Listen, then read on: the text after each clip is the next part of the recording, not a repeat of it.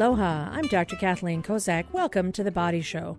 Each week we talk about health and fitness, but none of what we discuss replaces a visit to your own primary care provider. Up until the very recent past, anytime people heard they had a problem with a heart valve, they were looking at potentially having a big open heart surgery and having that valve replaced if necessary by actually having to cut through some of the chest muscles into the heart area to actually put in that new, what we would call prosthetic valve.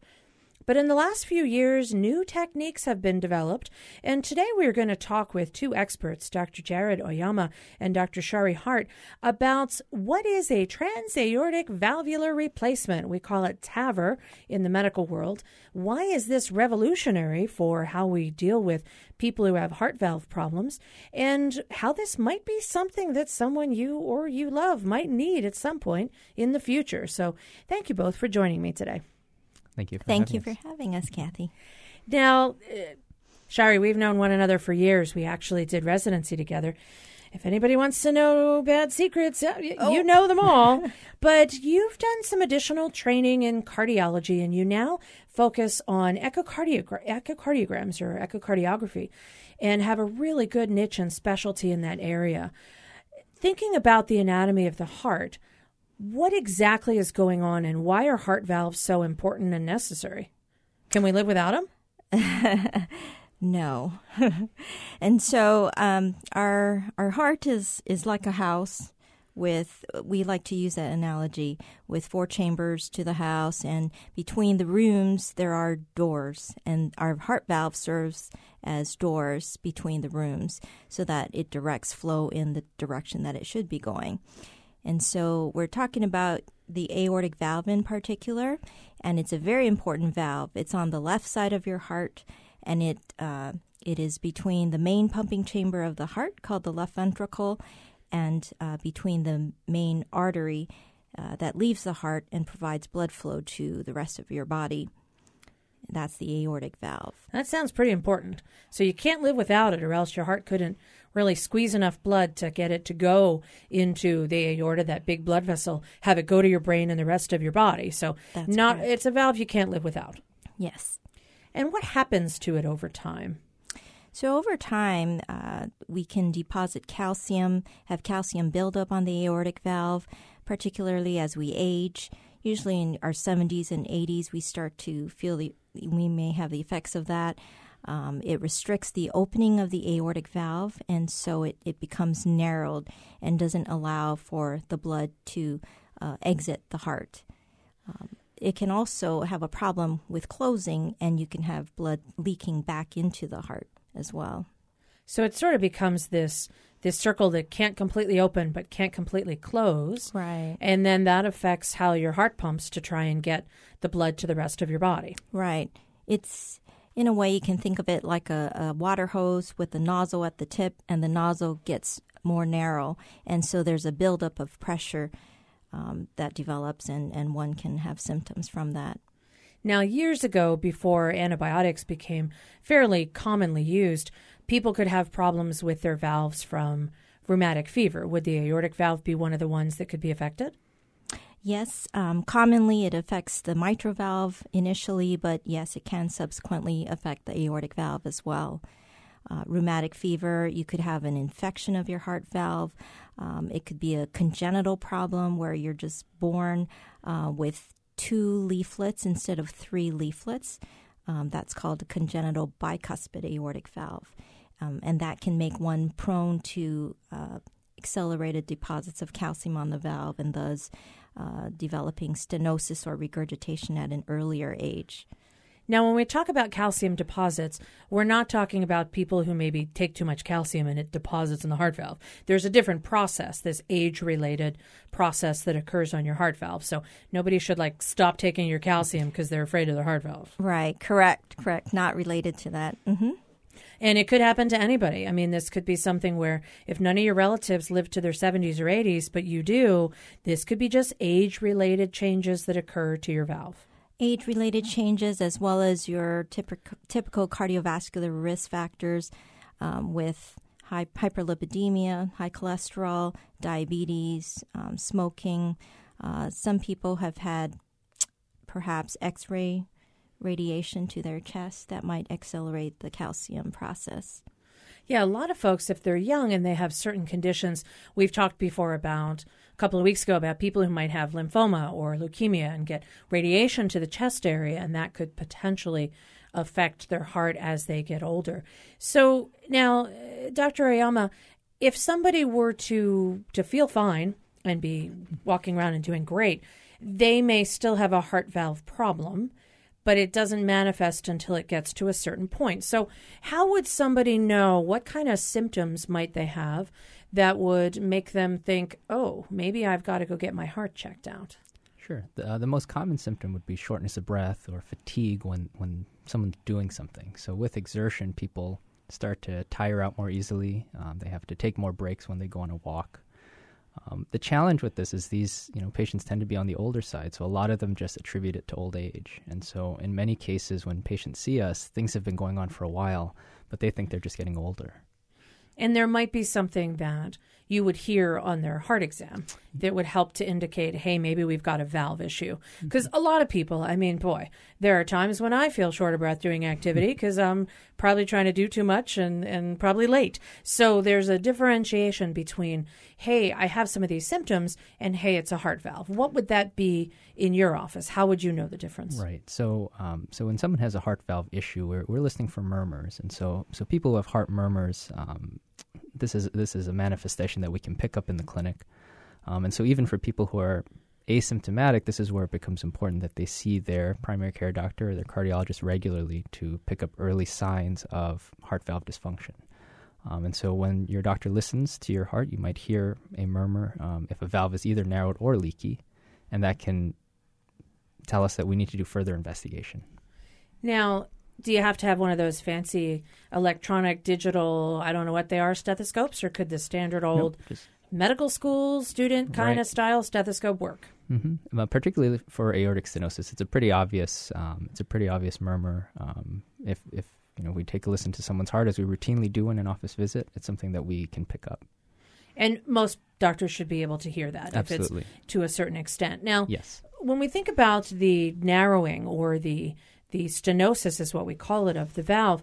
Uh, Dr. Hart, could somebody have that for a while and have no symptoms and just feel fine and just live their life? And if they don't have symptoms, at what point do we need to get aggressive and try and do something to treat it? Yes, surprisingly, we have been surprised by a few patients who um, have gone through many, many years completely asymptomatic, highly functional, very active, um, and you know, their doctor hears this murmur. They get an ultrasound of the heart, the echocardiogram, and lo and behold, they have this severe aortic stenosis or even critically severe aortic stenosis. Um, and so, certainly, um, depending on you know the numbers, the uh, the what we call the gradient, the area, how narrow that uh, small that opening is, um, you know, there's indication to intervene on that problem, even though they're asymptomatic, because their life can be cut short. Certainly, they can die all of a sudden as their first symptom, that sudden cardiac death. And so, we would want to prevent that. So, this could be something where they don't even feel it, but it's gotten so narrow that it's reached this critical point that their life could actually be at stake here. Absolutely. All right, I'm Dr. Kathleen Kozak, and I'm here in the studio with Dr. Shari Hart and Dr. Jared Oyama from Straub Medical Center. And we're talking today about the aortic valve and what are some of the new ways that this can be treated and how this could really be a game changer for patients of all different ages. We'll be right back after this quick break. Stay with us.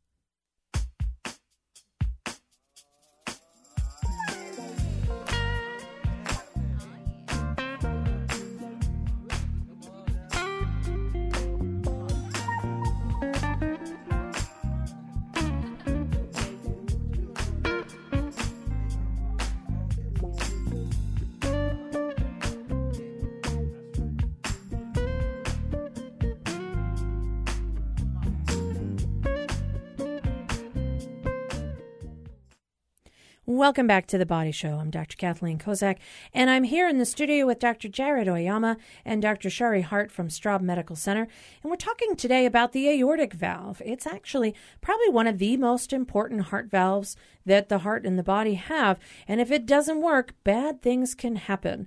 Now, these are valves that over time, sometimes with age, develop deposits or narrowing, or they can't open very well, and Although sometimes people don't have symptoms, when it reaches a certain level, it's got to be fixed whether you have trouble or not.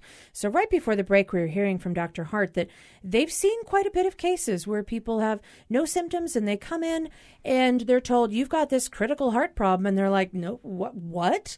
I feel great but there are certain reasons why they may want to have this taken care of. Now, traditionally, maybe about 10, 20 years ago, how would we go about replacing the aortic valve? Dr. Oyama? Uh, we'd call on our, our surgical colleagues who would uh, take the patient to the operating room, open the chest, uh, they stop the heart, put the patient on a, on a heart lung machine uh, to completely bypass it, and then cut out the old valve and sew in a new one. It sounds simple, but this was several hours of a procedure. yes, yes, it's, it's a long, involved kind of thing. Yes.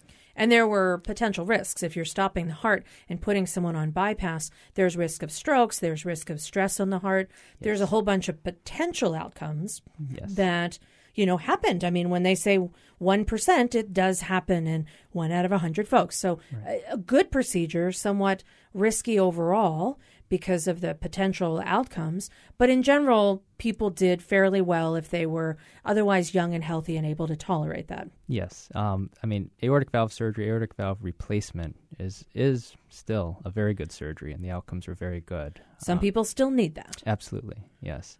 Um, but this was, you know, aortic stenosis, narrowing in this valve, is a disease of older people. So by necessity, people's risk for an open heart surgery is going to be higher because these are predominantly 70 and 80 year old you know patients.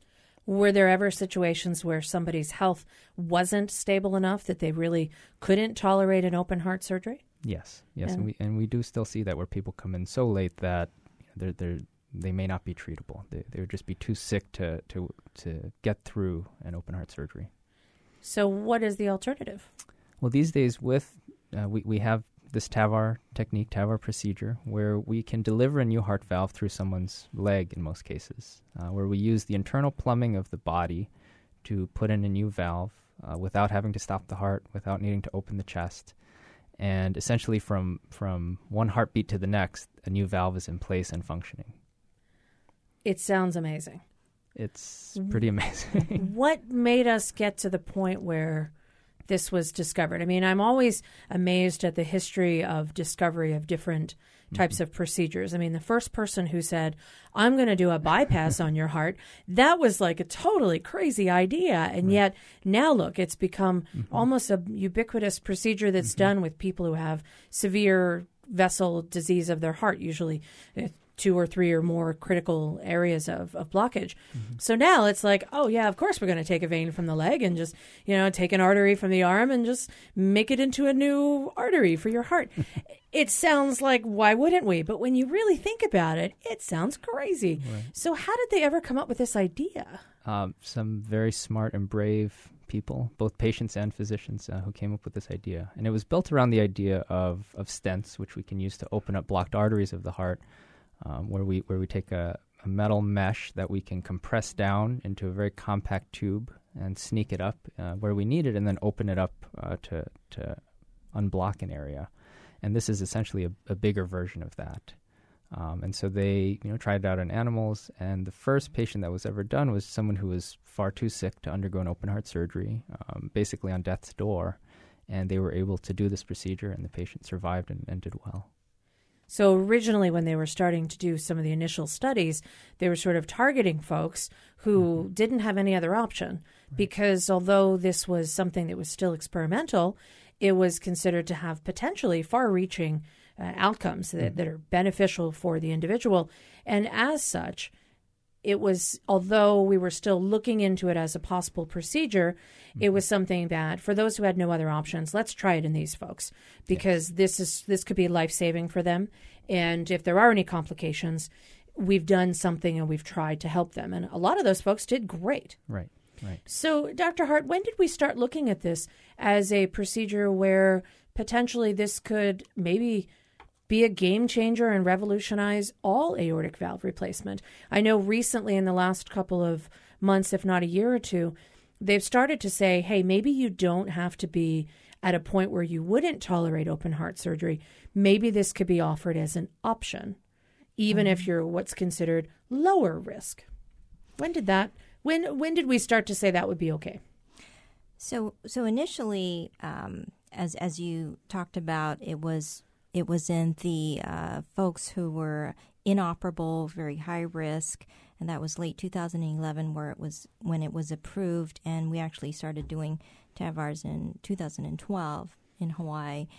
And then several years, years later, already the risks were um, it expanded to intermediate risk, and just recently expanded to low risk patients, um, just a few months ago. And so basically, any patient with aortic valve stenosis, um, TAVR is is a viable option. Um, uh, certainly, there may be anatomical limitations that perhaps surgical aortic valve replacement may still be the favored option. And so, thus, it's important to then have a multidisciplinary team approach to evaluating a patient to uh, come up with the best, uh, you know, decision for the patient, the best option. Now, you're both part of this multidisciplinary team. Who are the members, and what are their different roles?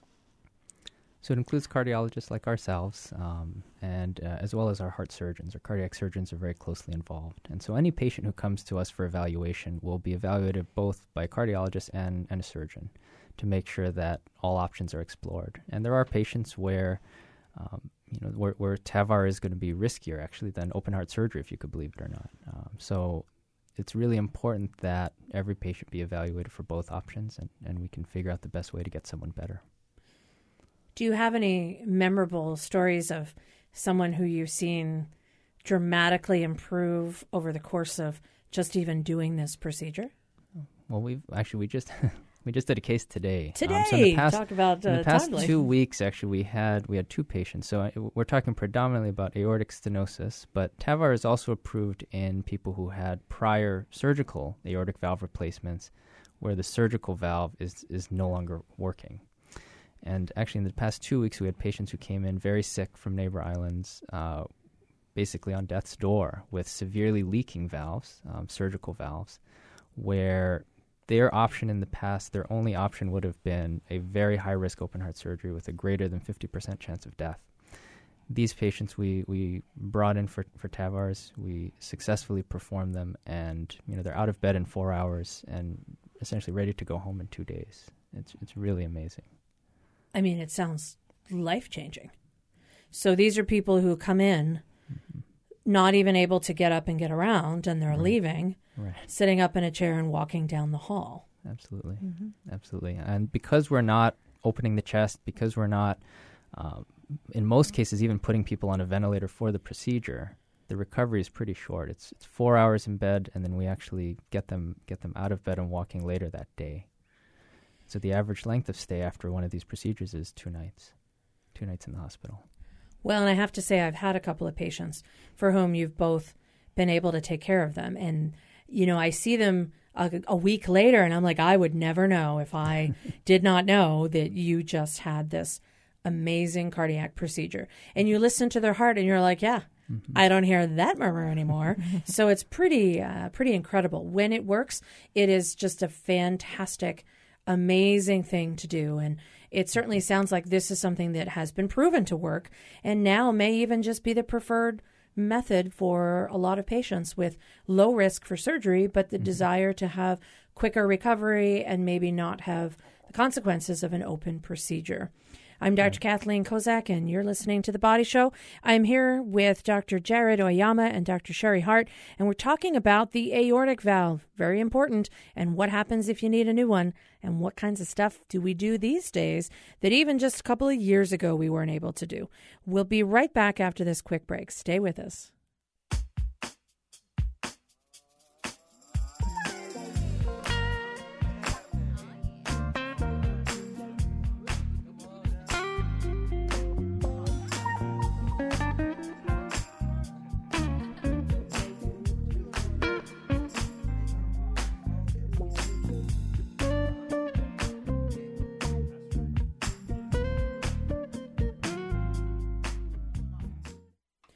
Welcome back to the Body Show. I'm Dr. Kathleen Kozak here in the studio with Dr. Jared Oyama and Dr. Shari Hart from Straub Medical Center, and they are heading up the TAVR program, the Trans aortic valvular replacement type of procedure that we do now for people with a condition called aortic stenosis. And that's a serious heart condition that can happen if you're lucky enough to reach your 70s, 80s, or even 90s.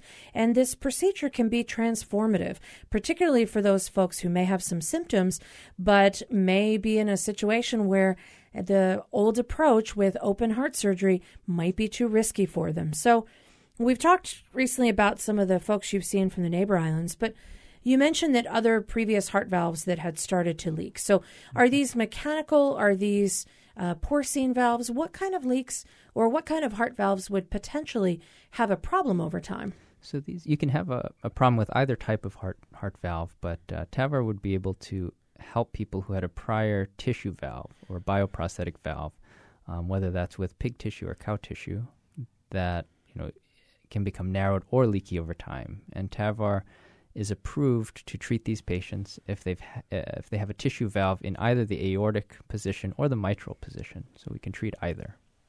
And what kind of what kind of tissue is the TAVR valve? Is it actual tissue? Is it synthetic? What, what are we talking so about? The, the TAVR valves have two two basic components: a metal frame to to anchor it into place, and then tissue that is either made from the lining of a cow heart or the lining of a pig heart. So we're still dealing with tissue valves. Yes, these are tissue valves. And one of the advantages of that was that over time, blood thinners may not have needed to be used. Yes. So so the the really the only blood thinner we need after one of these procedures is an aspirin, just a baby aspirin, 81 milligrams. Uh, the in many cases we will have people on a second blood th- blood thinner called clopidogrel or Plavix for the first month or so, but it's not mandatory. So in many cases we are we are skipping that these days. Amazing what aspirin can do, I'll tell you. The more Mm-hmm. we hear about it, I mean, honestly, when you think about it, aspirin would Luckily, it is over the counter and it's easily available. But talk about like a wonder drug. I mean, it does so many different things. And in this case, can actually help prevent clots, in prevent problems with heart valves and strokes and all sorts of consequences. Now, I'm curious, Dr. Hart, that you mentioned that, you know, if the heart has to pump against this narrowed valve, it could actually change the structure of the heart. The muscle might need to get thicker, or there might even be areas where the heart would dilate a bit. In folks who have had this procedure done, do you see that the heart changes in its structure for the fact that it no longer has to pump against such a heavy pressure? Yes. Um, so the if it if the heart is having to pump against this resistance, this narrowed valve, it tries to adapt by uh, increasing the thickness of the wall of the walls. Just like if you're at the gym, Kathy, and you're lifting weights. You're and so- smiling like, do you go to the gym? Do you actually lift a weight? So your biceps okay. will. if I were to do that, all right. and so your heart is doing the same thing. So you develop this hypertrophy or thickening of the heart muscle. Um, and over time, actually, uh, it can wear down and get tired and start to um, enlarge, dilate, and fail. Um, and so s- some some patients, their pump, pumping chamber, the left ventricle, does weaken. Um, and it could be just because of that tight, very tight valve. And we have seen cases where a new valve goes in and it is just a breath of fresh air for the heart, and the heart function improves dramatically. And we see that immediately. It sounds like you would. I mean, it's it's just a natural consequence of taking that extra added stress away. Now, it also this procedure can be done in the mitral valve. Do we have a lot of experience with doing this on mitral valves, and how is that different than a mitral clip, or is it the same thing? Oh, sure. So, so TAVR can be used in a mitral valve, in a prior surgical tissue mitral valve that's not working. Um, in a native mitral valve, it uh, it's not approved and just not would would not work just because we don't have something to anchor the new valve into. Um, the mitral clip is a is a different type of procedure where we can try to repair the valve, the mitral valve, if it's leaking, um, by basically pinching close the areas where, where the leak is happening. Uh, but but TAVR would be or what we call transcatheter mitral replacement can work for, for degenerative or degenerated uh, mitral mitral valves. which might have a different reason that they've degenerated than the calcification we talked about for people as they get older. Right, and uh, they can degenerate both by becoming narrow and calcified or by tearing and leaking. Um, and we have ways that we can go in in a similar fashion through the leg up into the heart and deliver a new valve uh, into the mitral position uh, where people are able to go home, usually actually in one night, uh, after a one night stay in the hospital for that procedure. It just it sounds revolutionary, and I know for those people who have had it, they have been absolutely astounded at their speed of recovery and how much better they feel. And the fear of open heart surgery is often gone if you can do this through the same way you would do like an angiogram. Mm-hmm. So I think that takes a lot of the stress away. Given what you've seen in the field in the last couple of years, where do you think it's going? What would be the next frontier for looking at some of these less invasive heart procedures? What, what's next out there? Well, in the in the aortic valve world, uh, what we're trying to learn more about is treating younger and healthier patients. So, um, as as Dr. Hart mentioned earlier, we now have approval for patients who would be good surgical candidates, um, and the data is good. It's not just that it's an easier procedure; it's it's that the uh, valve replacement with a TAVR uh, works just as well, if not some ways better than than surgical valve replacement. Um, I think what we're what we're going to see next is treating broader patients, uh, patients with bicuspid, you know, who are born with abnormal bicuspid valves, uh, treating leaky valves. Uh, there, there are going to be new valves on the uh, on the market that are being studied right now that, that can treat those patients as well. So not just those who are narrowed and stenotic, but looking right. at some of the other potential areas where it could be applied. Yes. yes. Dr. Hart, do you think we'll ever get to the point where open heart surgery isn't needed? Not just yet. Uh, there's there's still uh, certain cases where, um, again, the anatomy of the patient, feasibility for transcatheter repair or replacement may just not work for that particular patient. So we still certainly, um, you know, need our surgical colleagues' expertise for sure. And do you see any other changes in addition to what Dr. Oyama mentioned about where we're heading in the future with this? Uh, well, certainly tackling other valves, as he, he mentioned, the mitral valve and replacing the mitral valve, uh, the native mitral valve, so not a previous uh, bioprosthetic valve, um, and as well as uh, exploring more feasible options for the tricuspid valve, which is like a sister valve to the mitral valve. It's on the right side of the heart. It's on the other side because mm-hmm. that's another important one. Absolutely. And it can be affected by a variety of different health issues that can occur. Well, it's been fascinating. I want to thank both of you for sharing your expertise with us today about some of the new things that are happening in the world of valvular replacement.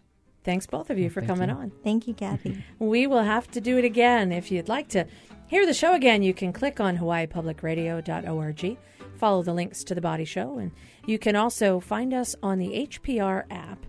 Our engineer is David Chong. I'm Dr. Kathleen Kozak, and we'll talk some more about what are some of the latest ways that revolutionary procedures are available right here in the islands and often can be done in ways that will help you to get back to your regular activities before you know it. Maybe you'll be the next success story. We will see you next week right here, Monday on The Body Show. See you then.